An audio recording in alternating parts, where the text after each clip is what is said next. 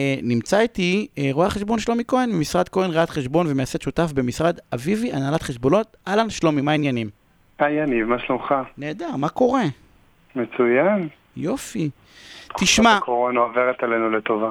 כן, לטובה מאוד, ואנחנו לא רואים, אה, לצ- לצערי, לא את ה... לא רואים את הסוף. אבל בגלל שאנחנו לא רואים את הסוף, אני רוצה לשאול אותך שאלה כזאת. הרבה מאוד עסקים מעבירים עכשיו את העבודה, את העובדים שלהם לעבוד מהבית. כי אתה יודע, כמה אפשר, פעם אחת עליך, פעם שנייה, באיזשהו שלב אתה מתחיל, אה, אני יודע על חברות ענק, דרך אגב, ששלחו את העובדים כבר במרץ הביתה.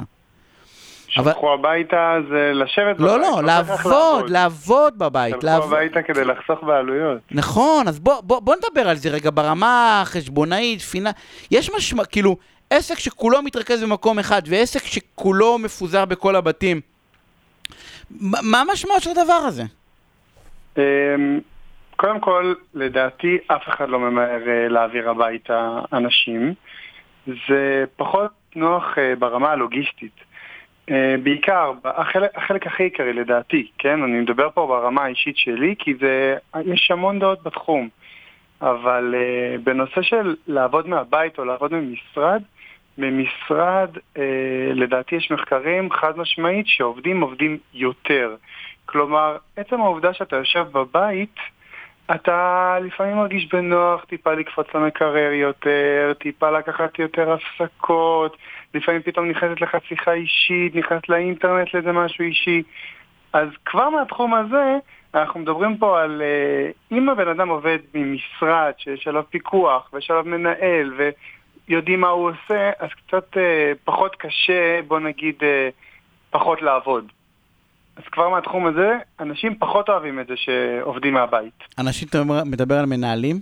אני מדבר על בעלי עסקים, בעלי עסקים. ברוב המקרים. בעלי עסקים עכשיו. לא אוהבים את זה כי הם לא יכולים לפקח. נכון, עכשיו הקורונה הביאה לנו מציאות חדשה. אין לך ברירה. הרי אם היינו יכולים, אם כבר היינו יכולים מראש לחסוך בעלויות ושכל העובדים היו עובדים מהבית, אז מלכתחילה לא היה לנו משרד, היינו דואגים שהם כבר יעבדו מהבית, היינו חוסכים את הכל. הרי יש סיבה למה כולם באים למשרד. עכשיו, לעשות את התהליך ההפוך, כלומר לקחת אנשים מהמשרד ולהעביר אותם הביתה, יש לזה משמעות כספית נורא משמעותית. אני יודע אתה חוסך מלא מלא כסף, לא? מלא, מלא. מיליונים אתה חוסך. לא, אז זהו, ידעתי מראש שאני עכשיו... בא בגישה שאנחנו חוסכים פה כסף, אז התשובה היא לא נכונה. כי במשרד יש לך כבר את כל הציוד, יש לך ניירת, יש לך את הפקס, יש לך את המדפסת, יש לך מחשב.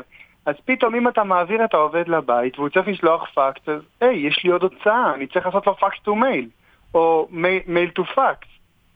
אולי אני צריך לשלם עליו ביטוח על זה שהוא עובד מהבית. פתאום יש עוד הוצאות, מעבר לזה שאתה צריך לקנות מחשבים ולקנות מצלמות. ולקנות זה אם אתה בעל עסק. נשמה, כי רוב הבעלי עסק אומרים לך תסתדר. אה, זה לא נכון, אתה לא יכול להגיד לעובד שלך לך תסתדר. אז הוא יגיד לך אין לי מחשב. מה, מה זה לך תסתדר? אבל אז הוא יגיד לך, אין לי אה, מצלמה. אני איתך, אבל אני בא ואומר מחשב, אין לי מדונה. אה, אבל יש לי בכל, במחשב יש לי גם במשרד, ומדונה יש לי במשרד. אני אומר לו, הנה, קח ארגז, קח את זה הביתה. חוסך נכון, ארנונה, לא. חוסך. חשמל, חוסך אה. מלא כסף, ארוחות צהריים. זה, לא מלא כסף, אתה לא חוסך מלא כסף. אגב, לעניין של תן-ביס, החברות הגדולות השאירו את זה לעובדים. כלומר, יש פה סוגיה חדשה שהעובדים לא יכולים לממש את התן-ביס, אז הם, הם פדו להם את זה בסופר, בסופרמרקט. הם הולכים לכלבו כלשהו ופודים את זה כהוצ- כהוצאות של בית, של אוכל. אז גם בזה הם לא חסכו. זה הטבה לעובד. מה, ייקחו לעובד עכשיו את ההטבה? אין פה חיסכון של כסף. יש פה רק הוצאות. זה גם הוצאות שינוע, אז אתה צריך להעביר לו את המחשב הביתה, צריך לשלוח שליח אליו הביתה. ומה קורה עם מדפסות? העובד לא יכול להדפיס יותר, אז פתאום הוא צריך לסרוק את זה ל-PDF, לעשות חתימה דיגיטלית, לשלוח, לשמור את זה. פתאום יותר זמן עבודה. אני, אני, רגע, אתה יודע משהו? תקשיב משהו. אני- נראה לי אתה בשוק. לא, אני, אני, לא, אני מנסה לא להסכים איתך ולא להעליב. לא, אני, מה שאני אומר, זה לא נשמע הגיוני, שלומי, להגיד אני. צוחק. אני אומר. אני לא, איך יש יותר הוצאות? איך יש יותר הוצאות? אני, אני לא משנה, תקשיב, בוא נתחיל מהבטחת כ- אני מידע. כבעל עסק כושל, אומר מידע. לך, התקורה, כאילו, הקירות עולות ערימות של כסף. אתה אבל עדיין משלם אותם כשאתה בקורונה. לא, לא, אבל אז אני, אז שנייה תראה.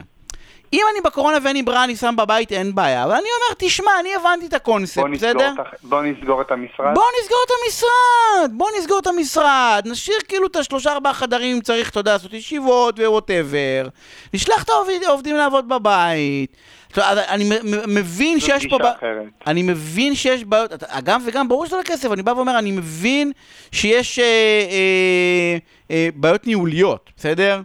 של חד פיקוח, של פיקוח ושל בקרה ושל, אתה יודע, כי- בוא, מי שעובד היום בבית יודע שפתאום אה, ההפסקות בשירותים מתארחות, בסדר? ב, ב, עם הנטפליקס ועם הנייד.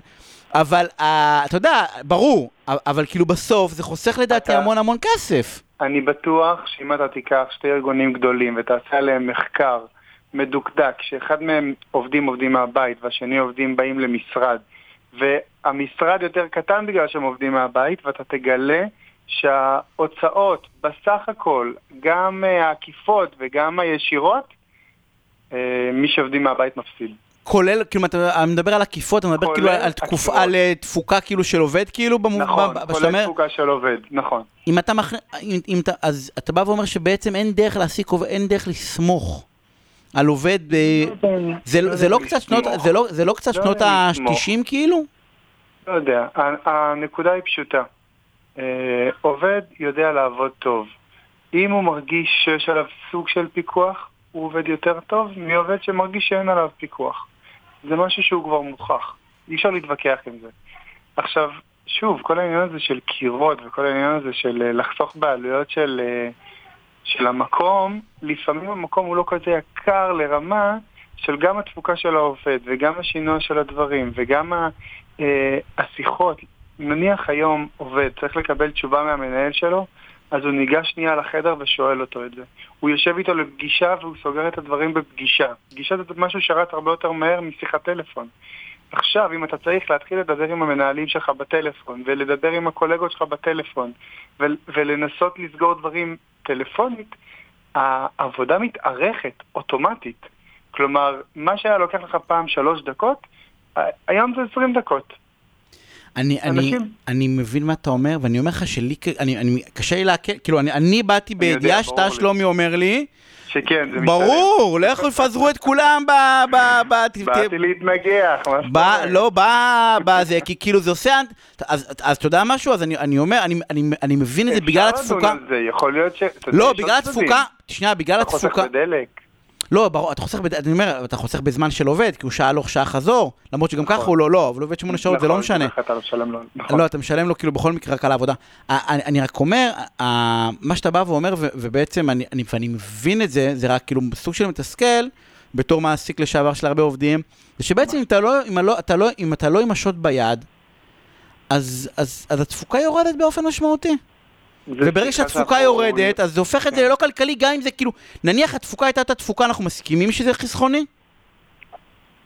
כן, חד משמעית, אפשר להגיד שזה יותר חסכוני לעבוד מהבית אם התפוקה הייתה נשארת אותה תפוקה. ובעצם. זה הופך את, חד- על זה אנחנו מסכימים.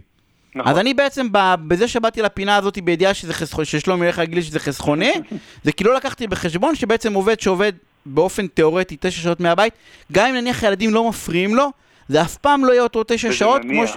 לא, כן. ברור שנניח. אבל נ- נ- נניח הם לא מפריעים לו יש לו חדר והכל מסודר, זה אף פעם לא יהיה אותם תשע שעות, כמו שהוא תשע שעות ב... אה, במשרד שגם, אתה יודע... וגם שמה, גם שמה, אם אתה לא מפקח עליו נכון, ולא... כן, אבל אתה. גונב קצת פייסבוק, גונב קצת זה, זה לא כמו לשבת בבית, ללכת לאכול ארוחת צהריים שעה בלי שאתה, אף אחד יודע מה אתה עושה. נכון.